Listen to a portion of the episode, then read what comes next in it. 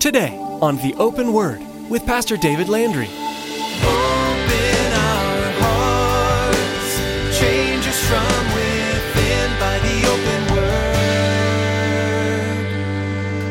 Give us ears to hear your truth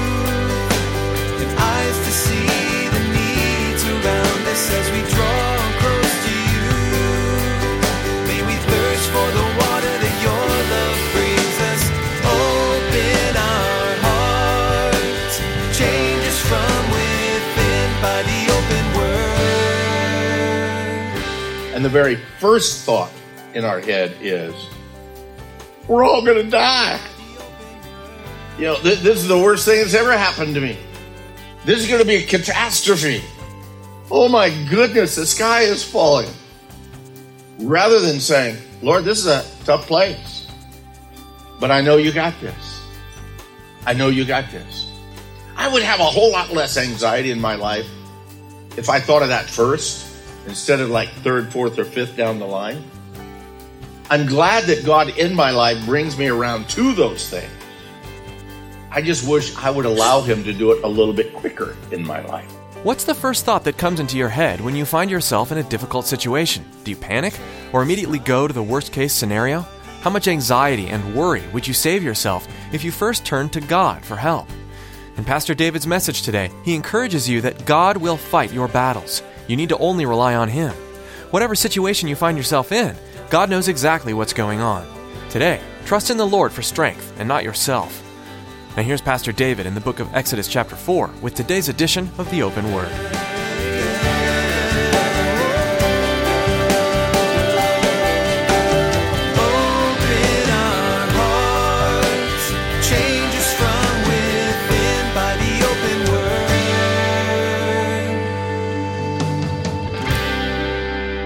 God's not there, we're going to absolutely, utterly fail. We're going to see a little bit later. Moses knows for certain, Lord, if you don't go with us, we, we don't want to go.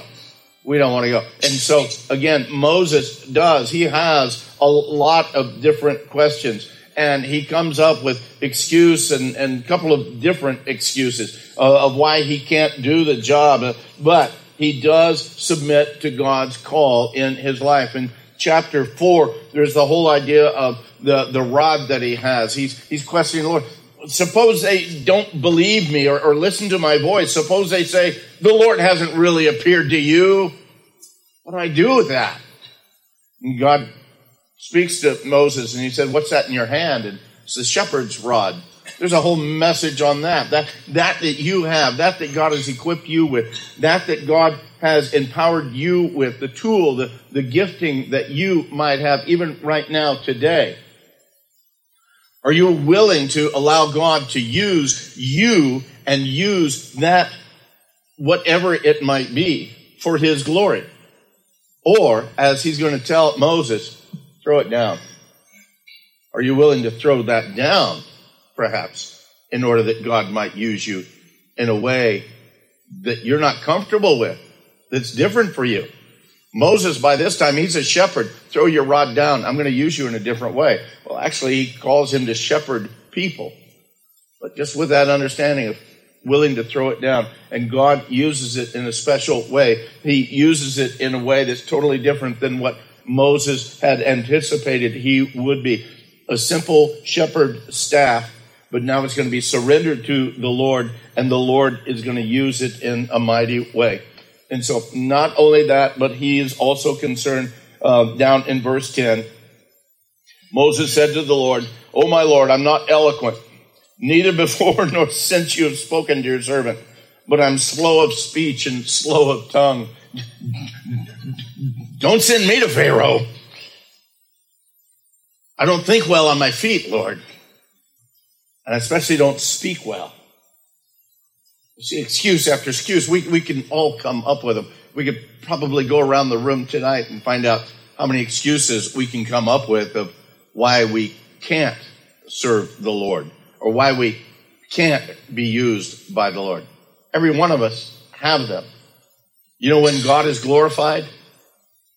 Is when, even though we have very valid excuses, we're still willing vessels. Say, Lord, If you want to use this chip, cracked, stained, broken piece of clay for your glory, I'll just be available. I don't know what you can do with me, but I'll be available. Moses had all these excuses. God met him on every one. Says, I'm still going to use you, but I'm going to use Aaron, your brother, as your spokesman for this. But I need you to go, Moses. And so as they went, the message that Moses and Aaron had to Pharaoh, we find in chapter 5, verse 1. Moses and Aaron went in and told Pharaoh, Thus says the Lord God of Israel, Let my people go, that they may hold a feast to me in the wilderness. And Pharaoh says, If you're talking about the God of Israel, certainly you guys go ahead. I'll, I'll be right here when you get back. No, that's not what he said. Matter of fact, he said, Who is the Lord that I should obey his voice and let Israel go? I don't know the Lord, nor will I let Israel go. You have to understand that Pharaoh was a God himself. As a matter of fact, over Egypt, he was the head god. He was, he was, he was a big guy. He was the main one. And he's not going to bow and he's not going to obey any other God at all. Who is your God? And beyond Pharaoh, they had a whole pantheon of, of gods and of different ones. And when we look even at the plagues that are going to come on Egypt, some have said that those plagues almost one by one can match different Egyptian gods. And that's why God used those particular plagues. Well, I don't know. I think you could blow a hole in some of that theory. But the fact is, is there were so many gods within the Egyptian uh, uh, understanding, their, their, their cultic religion, that they didn't fear this God of Israel. Pharaoh's heart had become not only hardened against the God of Israel, but also against Moses and everything else. And yet God is still going to work and move. Doesn't matter how hard his heart is. Again, Moses comes to him and says, listen, uh, you need to let my people go. And again, Pharaoh, again, coming against him, the Lord allows he and Aaron again to uh, display the power of God. Pharaoh's magicians come up, they try and match those things. Uh, when Mo- when Aaron throws the rod down, it becomes a snake.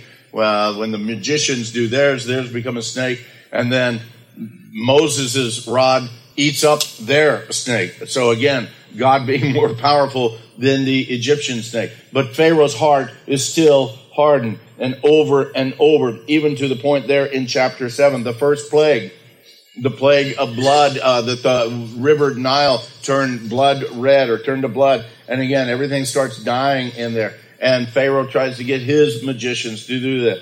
And again, his heart gets harder and harder and harder. And from chapter 7 on through chapter 12, we find these 10 plagues that again came against Pharaoh and against the Egyptians because of the hardness of his heart.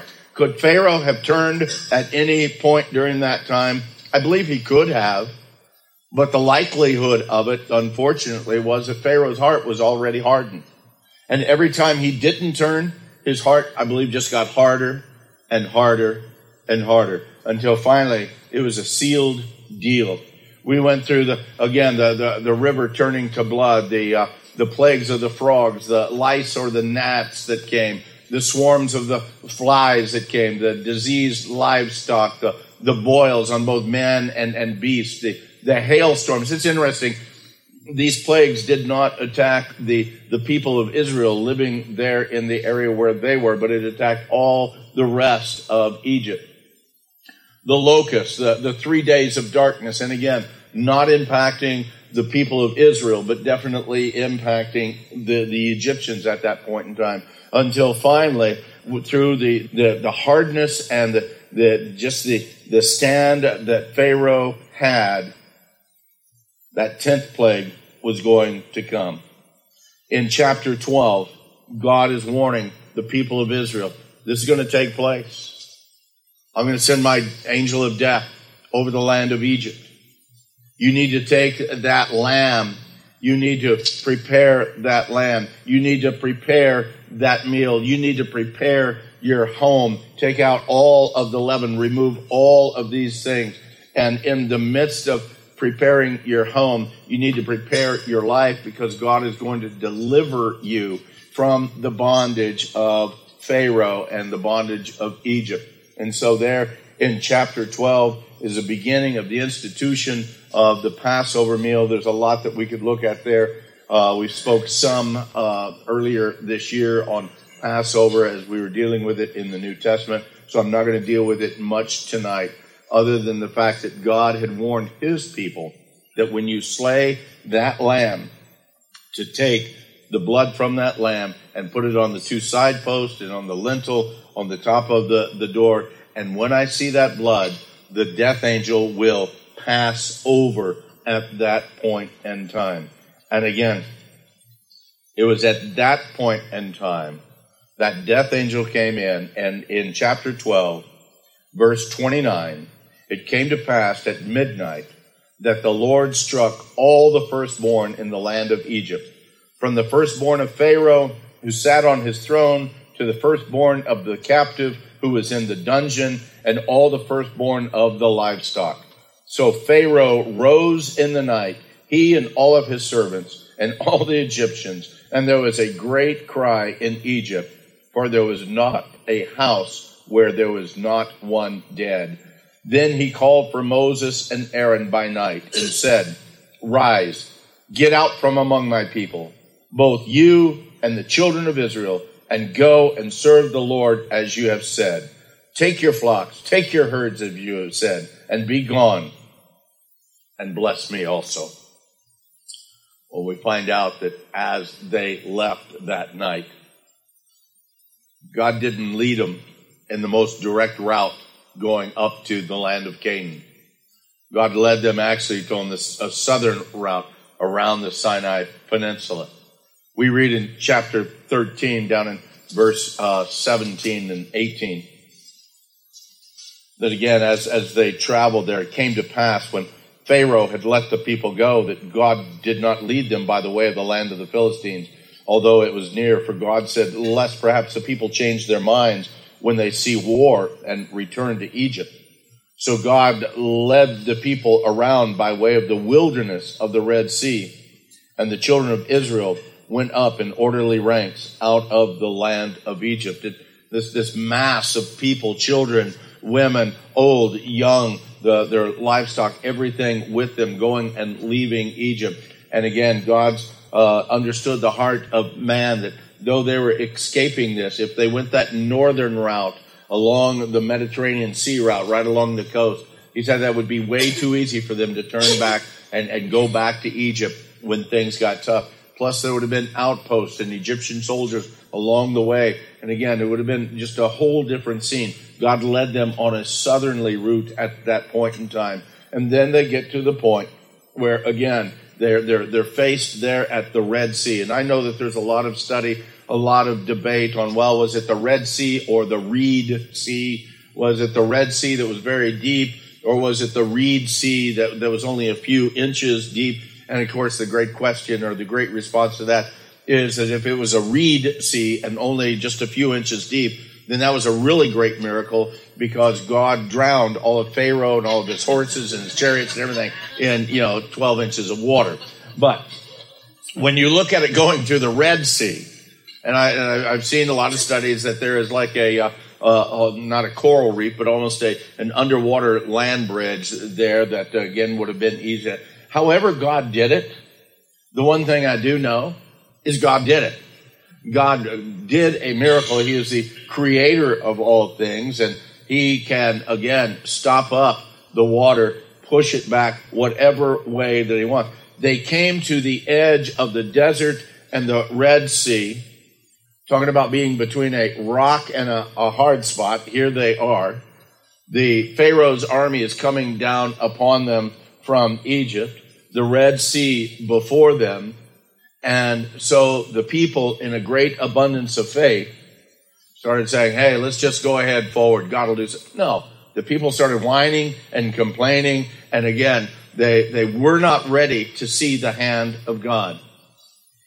Guys, for, for me, I'll say me first, and then I'm going to throw all of us in the same boat together. How many times do we get into situations that come into our lives. And the very first thought in our head is, we're all going to die. You know, th- this is the worst thing that's ever happened to me. This is going to be a catastrophe. Oh my goodness, the sky is falling. Rather than saying, Lord, this is a tough place, but I know you got this. I know you got this. I would have a whole lot less anxiety in my life if I thought of that first instead of like third, fourth, or fifth down the line. I'm glad that God in my life brings me around to those things. I just wish I would allow Him to do it a little bit quicker in my life. Again, they came to a point of difficulty. There's absolutely no doubt about it. They were there. The enemy was pressing down upon them. We read in chapter 14, down in verses 13 through 14. Moses said to the people, Do not be afraid. Stand still and see the salvation of the Lord, which he will accomplish for you today. For the Egyptians whom, whom you see today, you shall see again no more forever. The Lord will fight for you, and you shall hold your peace. You got scripture memory verses, gang? Add chapter 14, verse 13 and 14 to your scripture memory verses. Put your name in the midst of that. David, you need to stand still. You need to see the salvation of the Lord. Because David, the Lord will fight this battle for you. You just simply need to hold your peace and watch him. In all of the battles that you and I fight daily in our personal lives, our spiritual lives, our family lives, financially, um, health wise, relationship wise. God is not ignorant of any of these things. He is the same God yesterday, today, and forever. And whether he does that through a reed sea experience of 12 inches of water doing the, the supernatural, or rather, he does that through a red sea experience of taking the absolutely impossibility of splitting a sea in half bringing a wind through there to dry the land out so that these millions of people could cross in one evening. Beloved, how big is your God? We kind of get back to that when we were looking at Genesis. How big is your God? I want to tell you today that our God is more than big enough. Is more than able to do that. God opened it up. Again, we see uh, and I think I've got a, a double slide here, but I'll skip right by that one. There we go. They made it over to the Sinai in the wilderness. They're going along after after the battle. Uh, after they cross and Pharaoh's army gets all drowned. Chapter 15 is the, the song of Moses. We won't go through that, but now they're now they're there. They're they're in the wilderness. The the army of Pharaoh had, had perished. And now they start complaining because we don't have enough food. They had brought food over. They had seen God take care of Pharaoh's army. And now they begin complaining about what food they do or do not have.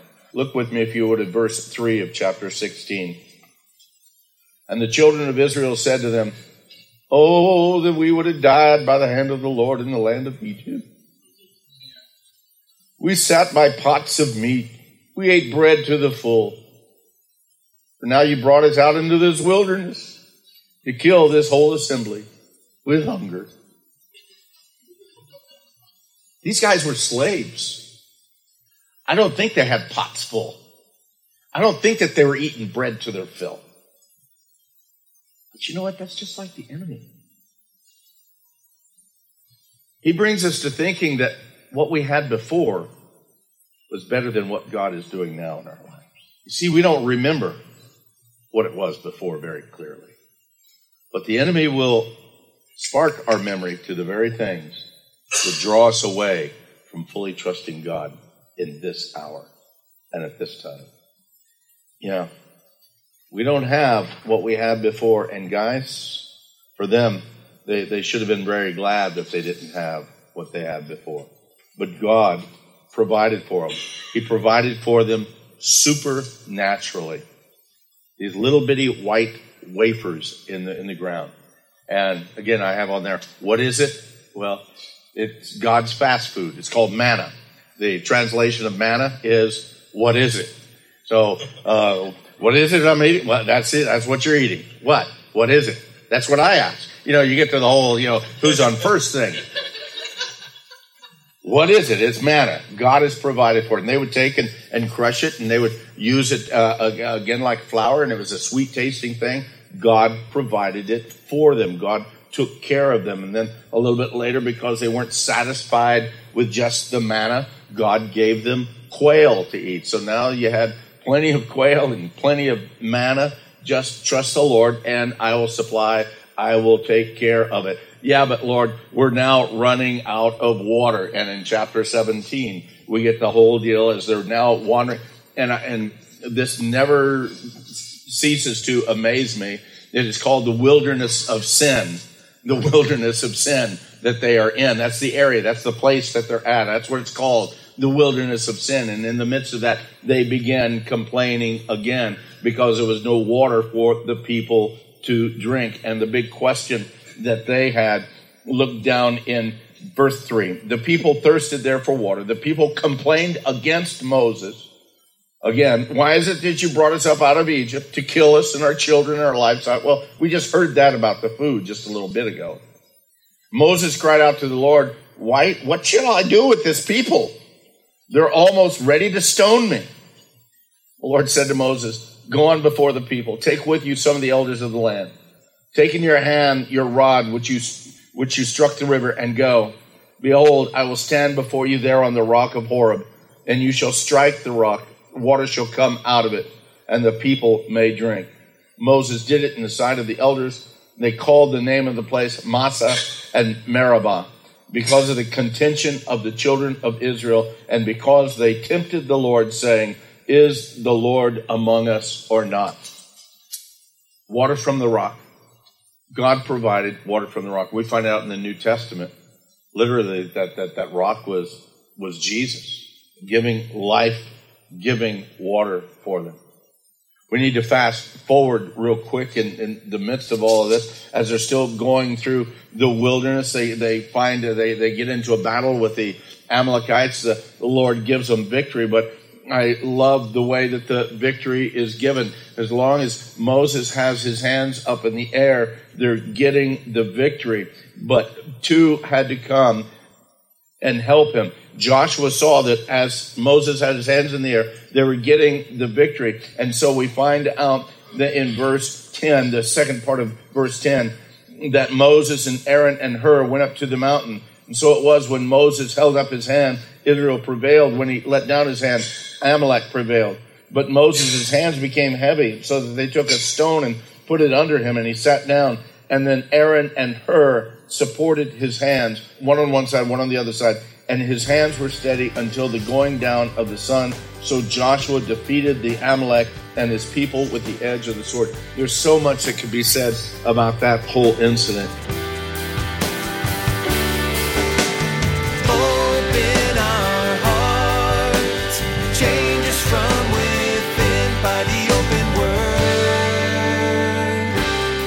Noticed a theme weaving its way through Pastor David's messages and really through the Bible? That theme is salvation. It's Jesus. From the very beginning, God planned for His Son to come save the world from its sins. You find this plan ingrained in His Word, in the lives of the key people of Scripture, and in the words of truth each book provides. We're so glad you're on this journey with us. Through the Bible, we pray you're finding Jesus not just in the text, but in your everyday life too. If you'd like to hear today's teaching again, you'll be able to listen online at theopenword.com. There's several messages there, in fact, and many of them go even more in depth through a verse by verse study of each individual book of God's Word. That website again is theopenword.com. Before our time is up with you today, we'd like to turn it back over to Pastor David for a quick request for you, our listener. Yeah, thanks, Chris. I wanted to take a moment and ask you to be praying for the ministry of the open word. I know God is working through the messages I've been able to share and He's opening hearts to His love every step of the way. As Chris was saying, this book I'm teaching from is just filled with grace, and I want everyone to know about it. Would you pray that more and more people would come to know the saving grace of Jesus? Would you pray too for all of us who are creating the Open Word program? We want to keep focused on Jesus, not on us. Thanks so much for praying, and thanks for joining me today on the Open Word.